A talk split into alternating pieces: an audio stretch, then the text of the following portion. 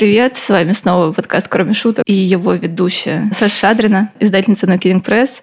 Также сегодня с нами по видеосвязи Лайма Андерсон, редакторка No Kidding Press. Привет. И Катя Кудрявцева, известная вам по подкасту на распашку, возможно. Может быть. Непонятно, как очутившаяся здесь. Да, да. Я просто фанатка, я долго стояла под дверью, наконец меня пустили. Да, фанатка Люстрёмкости, надеюсь. Сегодня мы с вами встретились, чтобы поговорить про шведскую комиксистку и один из флагманов нашей издательской программы Лив Стрёмквист. Чью книгу новую мы готовим к публикации в конце этого года. И предлагаю вам начать с простого вопроса. Какие книги Лив Стрёмквист вам нравятся больше всего и почему? На самом деле, мне наверное, больше всего понравилось «Расцветает самый красный из роз», такой попсовый абсолютно выбор.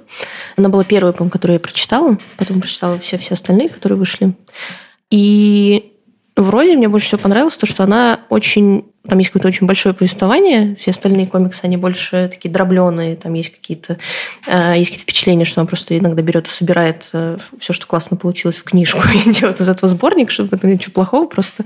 Вот, а там есть какое-то повествование, которое в какой-то момент прям захватывает, и ты уже прям сидишь и думаешь, блин, а, а, и что, и что дальше, и что дальше, и, и вот, наверное, поэтому. Женится ли Леонардо Ди Каприо? Да, да, да. Что же, что же будет, чем же все закончится? Вот. Все остальные книжки, наверное... И, и она более... Мне кажется, это более глобальная по задумке. Все, все остальные книжки чуть более такие... Про какие-то более маленькие темы, наверное. Там прям такой замах глобальный. Ты такой думаешь, блин, да. Ну да, Роза, она же как бы, получается, собрала все, что Лив э, как бы развивала в чувствах принца Чарльза и жене Эйнштейна, и как бы следующая ступень — это Роза. Вот. А у меня, наверное, Любимая тоже она, вот. А первая книга, которую я читала у Лифта, был, конечно, «Плод познания», собственно, с чего началась любовь к издательству «No Kidding Press». И я помню, да, что я очень хохотала над ней и стала сразу подсовывать радостно всем своим подругам, чтобы они тоже испытали эту радость от э, чтения чего-то смешного, понятного и с такой большой степенью узнавания как бы этих комиксах себя. Поэтому я думаю, что я Лив люблю как раз, что всегда можно узнать себя, посмеяться над тем, над чем обычно мы очень долго думаем, напрягаемся и грустим. Ну, кстати, это интересно, потому что я э, забыла, что я действительно тоже смеялась над плодом познания вслух. А, я помню, мне было сложно заниматься редактурой этой книги, потому что иногда пробивала на ха-ха. А, но я бы не сказала, что какая-то книга из предыдущих или последующих именно вот в этом аспекте проводил, производил на меня такое впечатление интересным образом. Ну, я не сказала бы, что выбор розы попсовой. Это скорее просто вершина метода, как я ее mm-hmm. называю. Интересно. Мне кажется, да, наверное, это моя тоже любимая книга «Стрёмкист». И это книга, которая больше всего любима читателями, потому что если посмотреть, кстати, по динамике продаж, то плод познания, он прям ну, как будто его момент э, ушел. Бывает, что к книгам бывает новый всплеск интереса, связанный там с тем, что по книге фильм, например, сняли, или просто с... Как в Америке было с I Love Крис Краус, что просто какое-то комьюнити э, женщин с большим нишевым социальным капиталом э, полюбило эту книгу, и это дало книге новую жизнь. Вот. А с плодом познания так не получается. Потому что никто никак не может придумать, как снять фильм по ней, мне кажется. Но, кстати, знаешь, при этом по комиксам Лив все время ставят э, спектакли в разных странах. В Швеции поставлено много раз.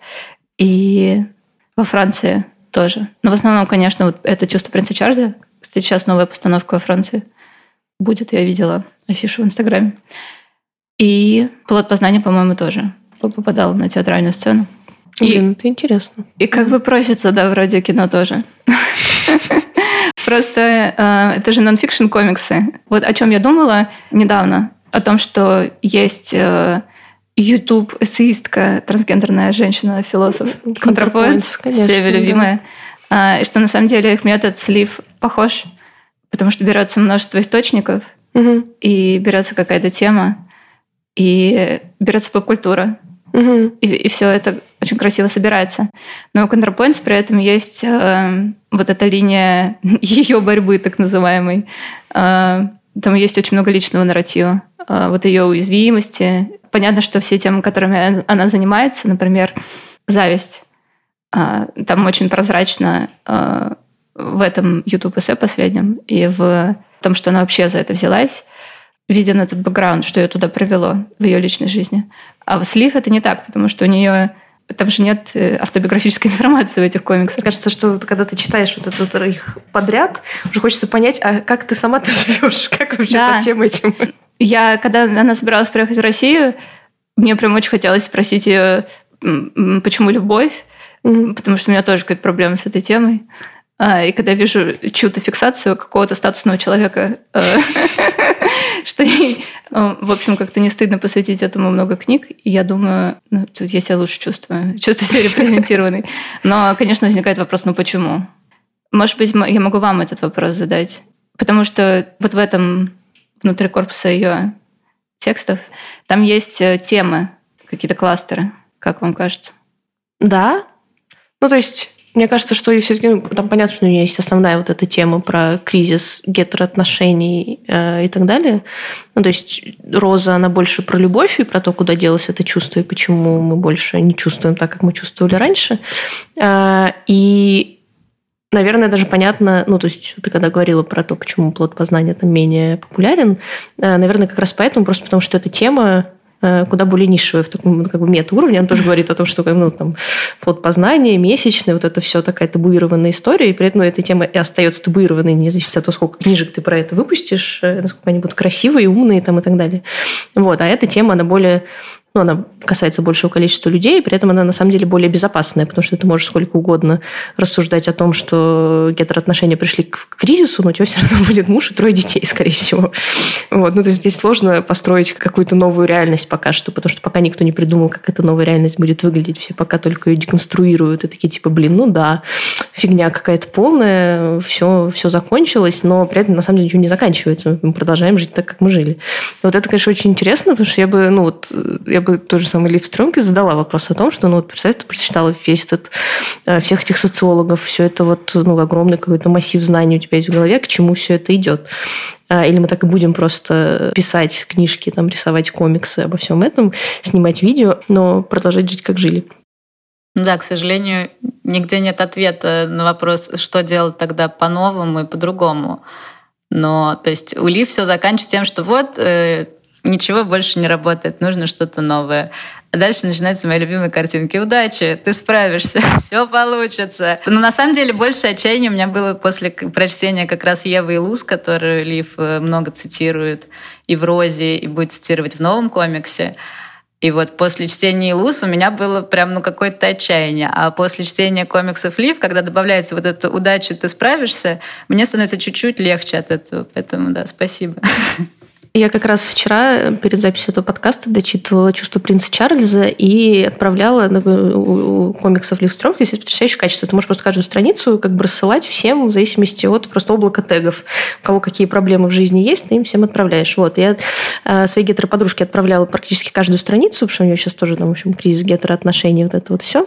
Вот. И она такая, блин, ну да, ну да, а делать-то что? А что делать-то? Так, ну и, и, и, и. Вот я говорю, все, книжка закончилась.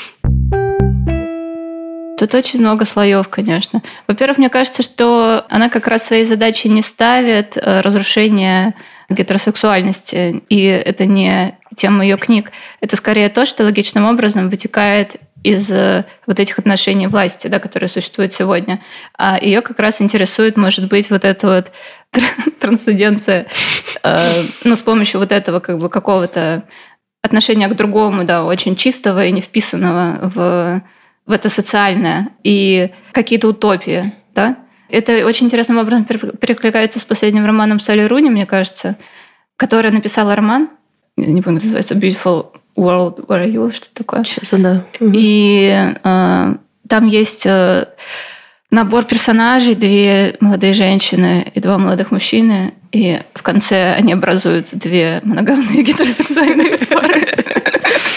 Читать это невыносимо мне в моей точке жизни, но смысл в том, что это выглядит как будто еще один из героев религиозен, и выглядит как будто Салли Руни стала консерваторкой, но, как мне сказала моя соседка, это не консервативные ценности, их просто апроприировали правые.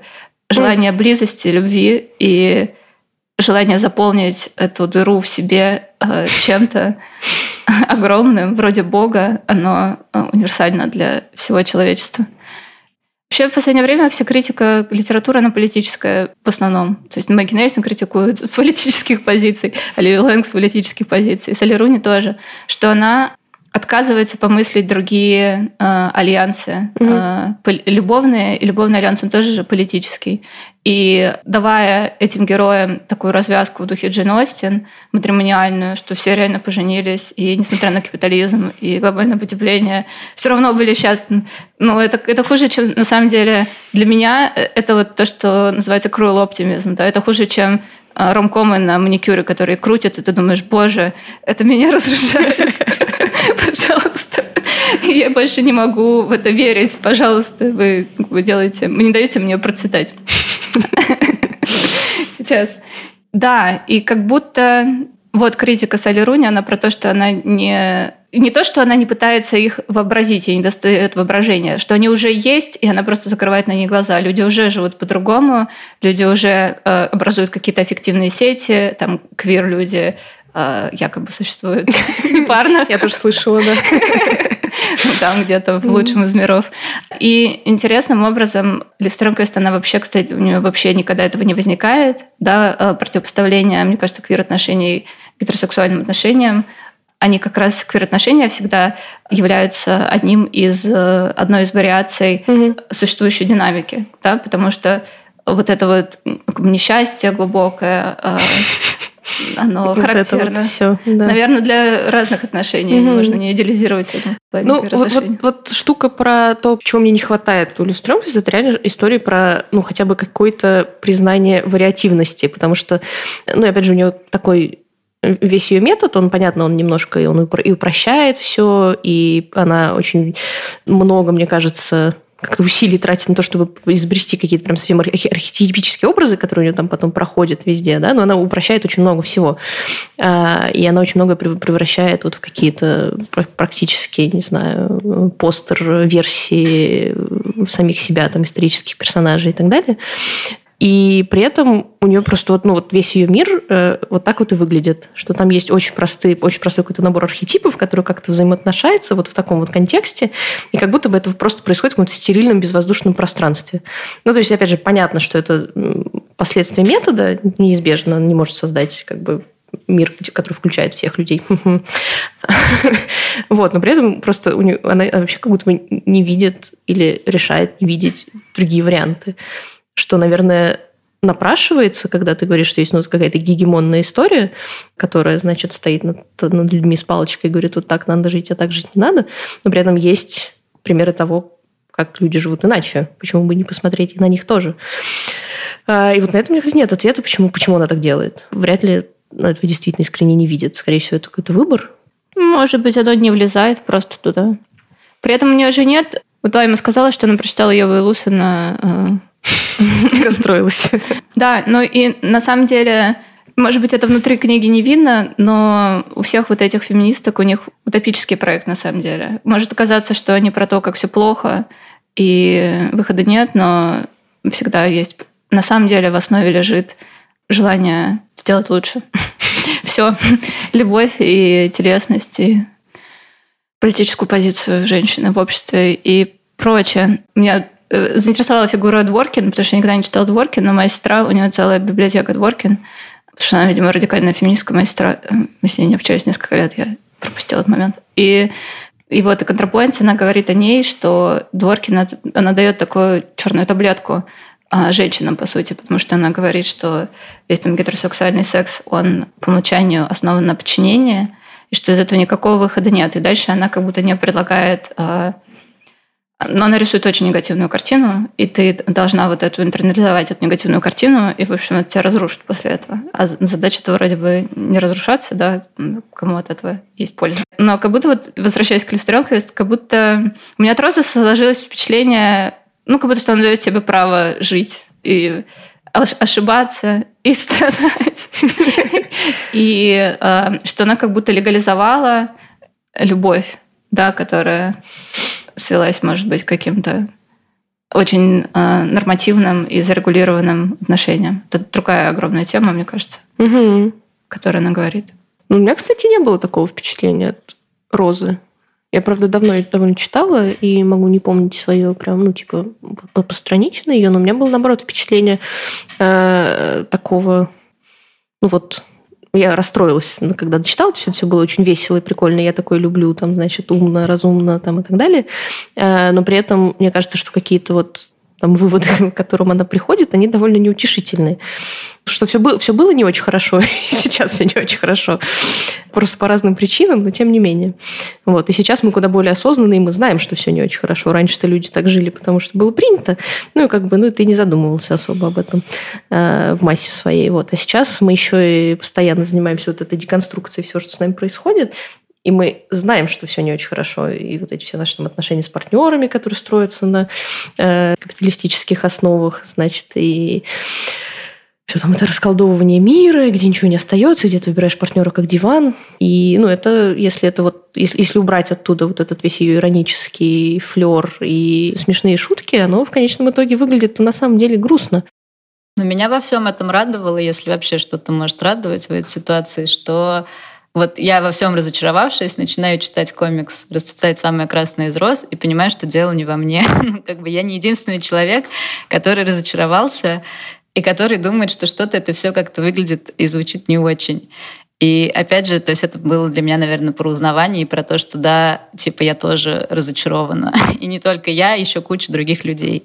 И как бы в этом, наверное, для меня было какое-то немножко облегчение, э, потому что, ну, типа, большая часть моих подруг, да, они тоже живут в прекрасных моногамных гетеросексуальных отношениях. И как бы моих вот этих метаний, например, они не понимают. И было приятно найти в лице Лив как бы такую собеседницу, что да, я тоже понимаю, я тоже согласна. Да, интересным образом. Я скорее... Здесь мне скорее понравилось в ней э, то, что наши отношения с ней издательство начались с плод познания до того, как Роза появилась.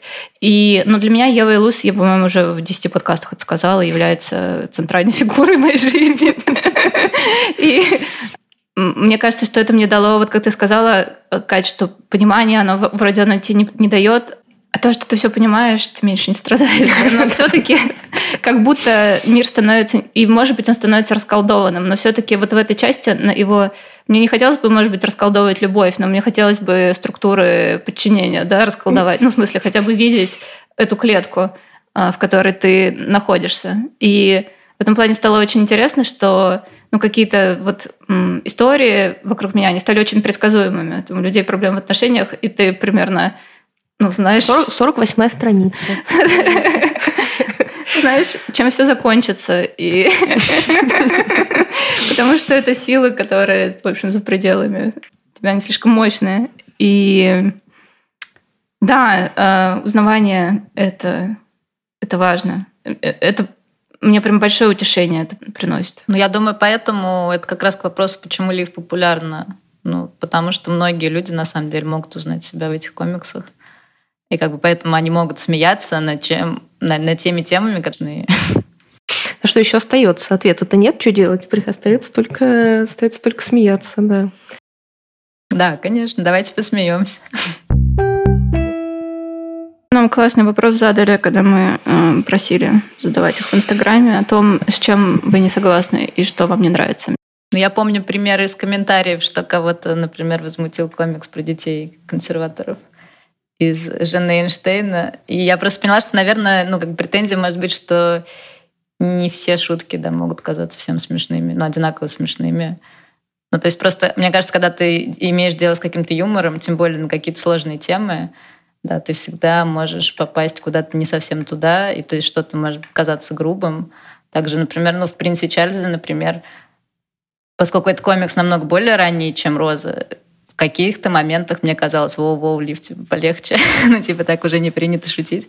Вот. А, то есть, я думаю, скорее, ну, претензии могут быть именно такие, что не все шутки понятны, не все кажутся смешными. При этом, как бы, мне очень нравится комикс про детей-консерваторов. Он мне тоже немножко открыл глаза, как бы, почему у меня есть какие-то сложности иногда взаимоотношения с детьми. Так вот, потому что они консерваторы. Кто любит консерваторов? Лайм, это не консервативные ценности, это универсальные ценности. Просто, просто как мы увидели, они были присвоены консерваторам. Я вижу мнения вот такие, что не все что-то понимают, и на розу иногда люди реагируют, что тоже видел какие-то отзывы, что бросила читать, ну что, что она разрушает как раз что напротив любви выступает, э, и что это написано несчастной женщиной э, с тремя детьми и счастливой гетеросексуальной семье. Да, хотя ну, мне очень эта реакция непонятна, потому что, мне кажется, наоборот, она воспевает ее. Она как раз говорит, все бросьте психотерапию и побежали разбивать свои сердечки. Э, но я вижу в старых комиксах, кстати, я не знаю, насколько Швеция продвинулась этим, что там, в принципе, и близкий язык часто возникает, ты как бы mm-hmm. с ним ничего не можешь делать, что все вокруг э, там, идиоты все идиотское. Ну вот главная, мне кажется, центральная тема, которую все очень мягко обходят, это как вот ситуация с Дипант, когда, очевидно, не все согласны с э, ее позицией по порнографии и проституции, и поэтому все рецензии на нее начинаются. Я, конечно, не согласна с ней по вопросу порнографии и проституции, но mm-hmm. в случае с Навальным, так если в стрёмке, мне кажется, такие, ну, конечно, в терапию нужно ходить, но э, она на самом деле не это имеет в виду. И она в интервью Афиши говорила, что она ни в коем случае не против терапии? Ну, вот мне показалось, я помню этот момент, и мне показалось, что она там действительно не выступает против э, психотерапии. Мне кажется, она выступает против э, вот этого популистского как бы психотерапевтического дискурса, когда ты просто, ну, когда ты идешь за кофе и просто слышишь, как две, две женщины явно там или кто угодно э, бросают какие-то специальные термины, э, которым место, ну, на самом деле там на сессии или в каком-то совершенно особенном контексте. То есть просто, ну, вот, вот этот весь, там весь этот дискурс, все эти слова, все, все эти кусочки оптики, они все проникли в обычную жизнь, и люди ими пользуются часто очень э, как бы свободно, ну, то есть они они используют большие слова, не очень понимая, что они на самом деле в конечном итоге подразумевают. А, и я где-то не, не помню где, вот как раз тоже в контексте э, сейчас довольно популярно, мне кажется, на русском языке э, нон-фикшн направление про как раз э, эмоции, чувства, любовь там и так далее. Несколько книжек же уже вышло там, социологов и культурологов про это все. А, слышала мысль, которая мне очень понравилась, что на самом деле ну, у нас к психотерапии Э, э, очень похоже э, отношение очень похоже как к религии. У Стромквист тоже есть вот эта штука, что она рассказывает, что любовь – это такой новый эм, религиозный культ, где все, в принципе, очень похоже. Ты должен там верить в то, что это тебя обязательно спасет. Там, а, и с психотерапией примерно то же самое. У нас есть первородный грех – это травма. Никто не приходит в мир без травмы. А, и дальше есть какой-то набор э, действий, соответствующих представлению о праведном поведении, который тебя, значит, более или менее от этой травмы спасет. А, ты никогда не можешь избавиться от первородного греха, но ты можешь Э, повторяя, повторяя, повторяя какие-то правильные действия, более или менее комфортно жить жизнь. Ну, типа того. И, ну, то есть при том, что как бы в самой терапии есть много полезного, там хорошие методы, там, ты, но само отношение к терапии, оно сейчас э, уже, ну, вот Э, не знаю, как в России, потому что в России вообще все сложно с этой темой, и тут скорее бы даже бы хотелось бы, чтобы больше людей ходили на терапию. Э, вот, но, но, но в мире это уже такой немножко тоже такой карго-культ, э, что вот я пошел на терапию, это значит, я просветленный, и при этом я могу просто в повседневной жизни нарушать границы, вести себя как последняя тварь, но как бы у меня есть бумажка, я как бы терапевтированный, я защищаю свои границы, и это все, что на самом деле важно. Вот. И, наверное, то, что, ну, как бы то, что мне вот понравилось э, в, в Розе, по-моему, это было, э, что терапия as well as, как бы она может быть очень полезной, но она типа убирает другого из твоего из твоей жизни. У тебя там остаешься только ты, твои эмоции, как ты их там разбираешь, э, раскладываешь по полочкам, там, в общем, в алфавитном порядке, потом по цветам, потом по размерам там, и так далее. Но при этом ты вообще как бы абсолютно не замечаешь, что там у другого вот с этой большой буквы «Д» э, происходит, как с ним коммуницировать, э, чтобы это было ну, какой-то там, взаимный обмен хоть чем-нибудь, а не просто, опять же, инструментальным образом ты меня не трогаешь, я тебя не трогаю. Ну, просто потому что нам... Э, просто мы живем в мире, где мы не можем не общаться с другими людьми. Э, ну, и мне кажется, что это просто полезно, полезно про это как-то помнить. Не факт, что из этого можно вынести какие-то э, не факт, что с этим можно что-то сделать, но мне кажется, что об этом важно помнить, что терапия это не, не спасение, и у нее есть ну, какие-то не знаю, скрытые минусы. Я много в последнее время читала, читала Ялом экзистенциальную терапию. и он там говорит, что любая объяснительная система полезна, mm-hmm. если она работает. А у нас, вот в нашем расколдованном мире, э, терапевтический язык, Илус об этом пишет, что он э, доминировать начинает, да, что он становится универсальным языком, Поэтому там вот мой бывший бойфренд ему скажет, что у него границы. Он такой, а, ты со своими границами. То есть он отрицает этот язык, и я тогда думаю, ну как мы разговаривать будем, если ты отрицаешь, сам язык? Ну, ну. И в этом плане это просто такое пространство встречи, возможно, с другими, не с большой буквы, да, или с большой тоже. А, ну, как, какой-то вообще хотя бы способ договориться в том числе. А, но как будто, да, э, вытесняются все остальные языки, и тоже об этом пишет Елус, что что из-за того, что доминирует терапевтический язык, например, они обращают внимание на социологию, и социологи, они, а, возможно, больше понимают про то, как, в чем мы все страдаем, собственно говоря. А, и стоит к ним обратиться. Она это говорит в конце книги, а, почему любовь заканчивается.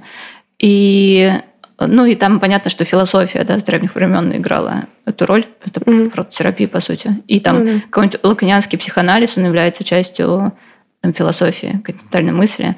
Прежде всего, это все очень тесно взаимосвязано. Да, мне вот, я вчера просто слушала подкаст с э, писательницей и исследовательницей э, Марией Рути, которая лаканом занимается. И она, ну, это был такой популярный подкаст. Mm-hmm и они говорили о вот этом, то, что называешь первородной травмой, или вообще травмой, the lack, типа о недостатке. И что он, он на самом деле воображаемый, но один хер мы его чувствуем. О том, как, э, как бы избавиться от него, можно к буддизму обратиться, но мы тут в западном обществе живем, к сожалению.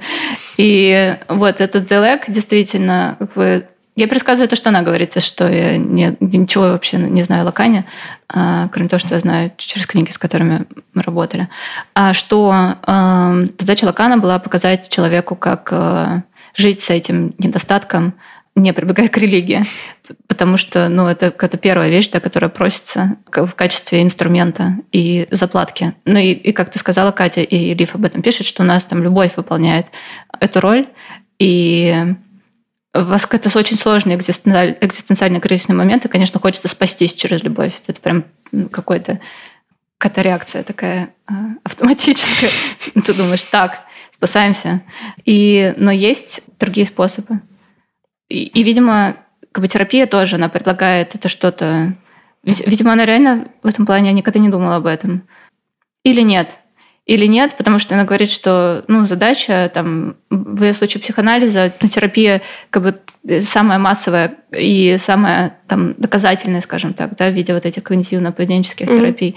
И вот этого все направления, они все про то, что не дать себе, возможно, я не знаю, это спорный момент, они не дают тебе эту духовную составляющую. Они тебя учат жить с вот этим недо... ну, угу. с недостаточностью. Недостаток, недостаточность.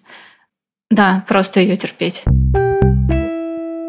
Кто читал последнюю книгу иллюстрированных Да, просто мы ее сейчас как раз э, заканчиваем редактировать и начинаем верстать. Вот, конечно, большое удовольствие читать уже верстку книги, но как раз со всеми картинками, шрифтами. И плюс это последние книги, что она будет целиком цветная. То есть такая совсем нарядная и красивая. И поэтому, конечно, не хочется читать раньше времени Word, точнее Google Doc. Вот. Но я, я вчера прочитала вечером специально перед подкастом с большим удовольствием. Но я поняла, что это еще более сложная тема, как бы затрагивается в этой книге. То есть красота, принятие себя, как сфотографироваться так, чтобы быть красивой, а потом чувствовать себя в жизни тоже красивой. И поняла, что, наверное, для меня даже эта тема более сложная в плане обсуждения, чем, например, отношения. Вот кажется, что она нишевая, но при этом и я вижу связь э, очевидную с отношением через фигуру корейского э, философа Хан Пинчхоля. Это в русской транскрипции, а так он Бунчулхан по-английски. И через бренность и смерть. У меня просто в этом году экзистенциальный кризис, поэтому мне все это очень хорошо отзывается. Да? И о том, что она говорит, ну что вот этот вот консюмеризм у нас отключает от, э, от факта нашей смертности. И красота как раз, вроде бы казалось бы, это тоже какая-то нишевая тема, да, но так как она связана непосредственно со старением, а старение со смертью... Это как бы совершенно не нишевая тема, она касается всех. Мысль, с которой я хожу, не то, что это какая-то очень глубокая мысль, э, это не critical strongest, а, но о том, что все в нашем мире э, ориентировано на рост, коношизательство, например, развитие, успех и мультипликацию, значит, превращение капитала и там любого социального и реального и культурного и прочее. Э, какое-то бессмысленное накопление. Тогда как красота человеческая достигает своего пика, ну, в традиционном представлении, а, связанном с молодостью, достигает своего пика очень рано, а дальше только деклайн. Увядание, да. Увядание, смерть. Борьба с увяданием. И тебе это как бы напоминает о твоем э, месте в этом мире, чтобы ты не зазнавалась. Но с другой стороны, потому что красота, да, становится такое тоже, как бы продление красоты становится способом обессмертить себя, но это такое бессмысленное действие, как мы понимаем. Это как э, вот этот вот культ богатства, да, когда люди сидят в огромных э, дворцах и думают, что это их защищает от того, что не... Экзистенциального ужаса, да. Но как бы там позитивная программа-то заключается в том, э, что она говорит, это хорошо, что нам что-то напоминает в своем лице о том, что мы тут не навсегда. Это значит, поэтому как бы человечество существует, цивилизация существует, э, культура существует, мы помним об этом и стараемся что-то успеть. Но это не точно. А тоже важная для меня тема, тема взгляда, да, интернализация чужого взгляда и твоей увиденности. И что современные женщины, там, Ким Кардашьян и другие ее сестры, и вообще они как бы апроприируют средства производства, да, а, они типа мы эксплуатируем, а, мы себя не эксплуатируем, ну то есть мы действуем внутри вот этой вот заведенной, вот этого хода вещей, когда мое тело сексуализировано, и оно товар, но я как бы с этого получаю профит.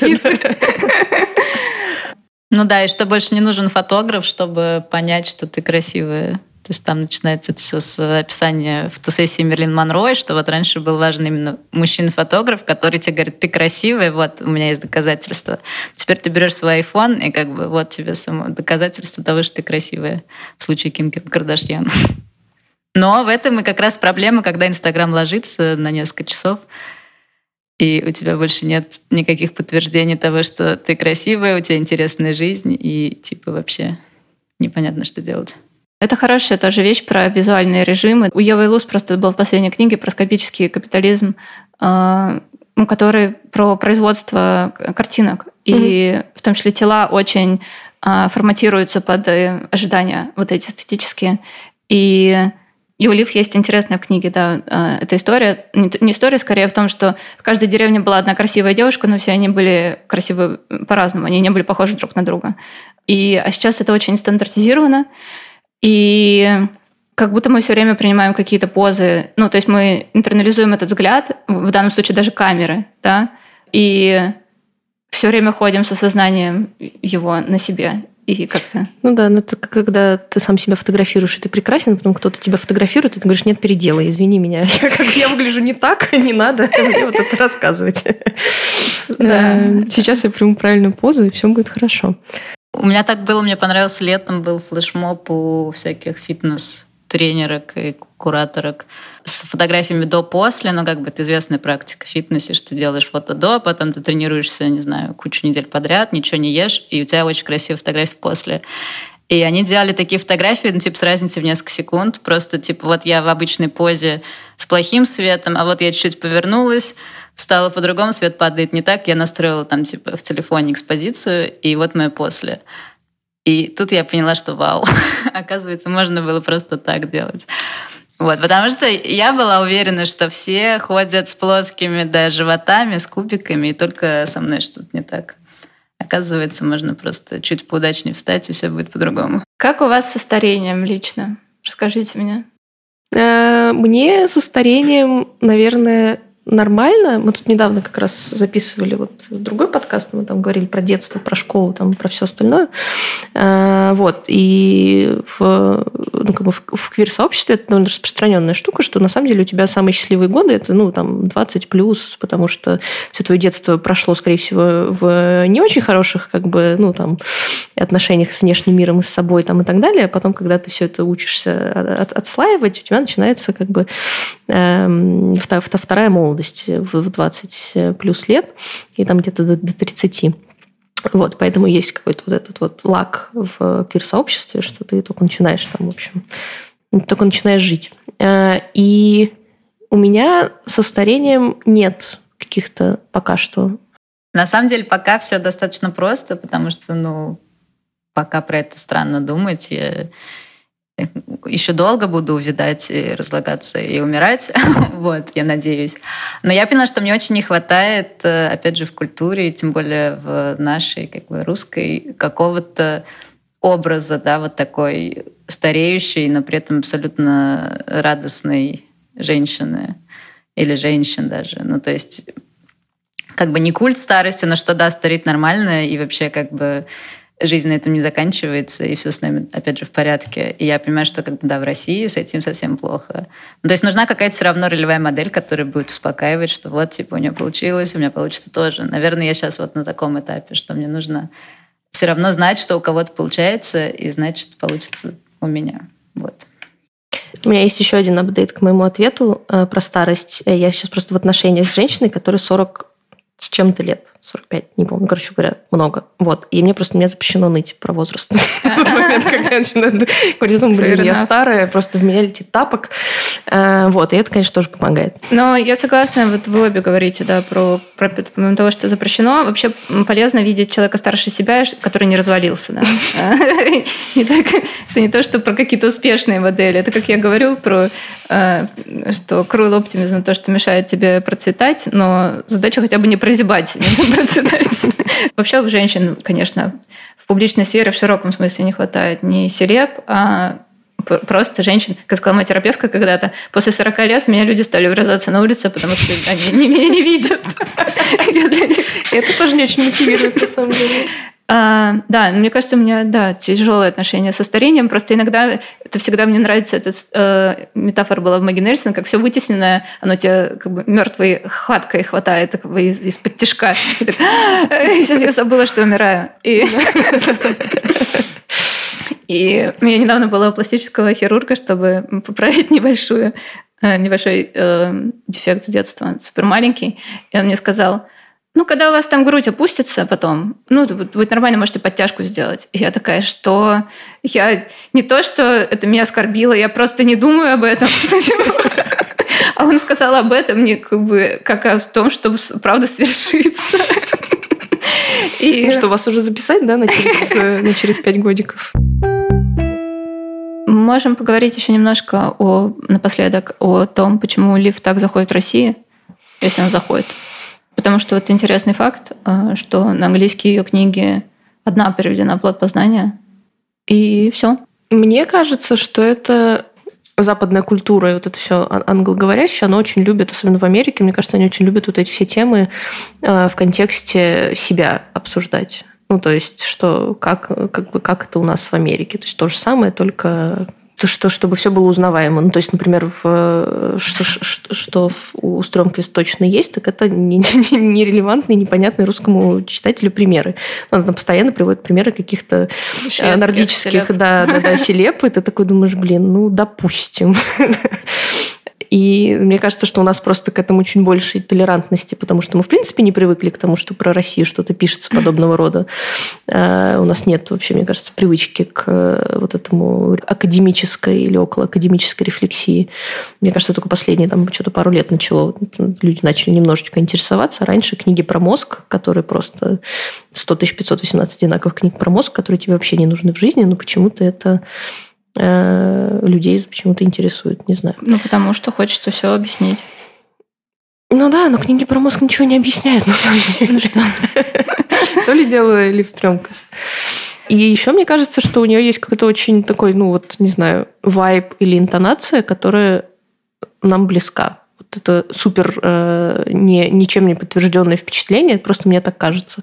Ну, то есть, что вот этот вот ее там, стебный подход, вот этот весь ее сарказм, он какой-то очень э, знакомый, как бы бли, близкий русскому человеку, когда ты просто, ну, у тебя все очень плохо, и что у тебя остается, это только, ну, как бы высмеивать это все. И мне кажется, мы в этом плане можете переслушать этот выпуск и понять, насколько серьезно тем мы тут э, успели пололить. Да, я согласна с тем, что ну, есть эта западно-центричная культура, и, возможно, очень сложно воспринять ну, опять-таки, да, э, там Астрид Лингрен и там Туви Янсен. Туви Янсен на Западе больше известна как авторка комиксов, mm-hmm. кстати. И это не является такой как бы скрепой, как она является для нас. И да, похожим образом, что, возможно, просто соседи.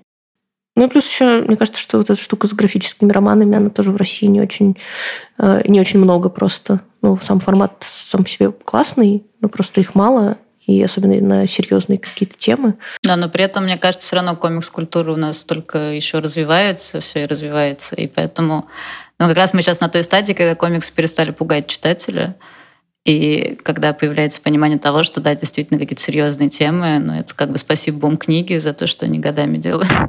Ну, как бы серьезные темы могут быть изложены в виде комикса, и тебе будет проще с ними разобраться как раз.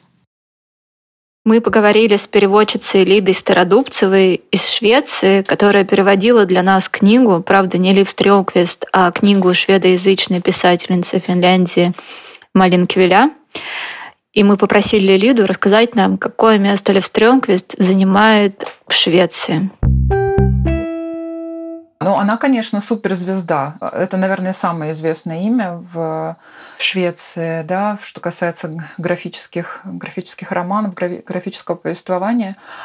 Я не хочу произносить слово мейнстрим, но вот я буквально несколько дней назад была в, в городе Мальме, ну, как бы крупный город на, на юге Швеции. И когда я шла на автобус, то я проходила через здание вокзала, и там такой книжный магазин, ну даже книжный киоск, да, где продается вот, ну что может продаваться в книжном магазине, на магазине на вокзале, да, это вот самый такой, самый, ну что называется, ширпотреб мейнстрим, да, вот какие-то э, детективы в мягкой обложке. Вот, ну не только, конечно, да, но, но тем не менее, да, это вот не, не, как, не изысканный книжный бутик, да, в центре.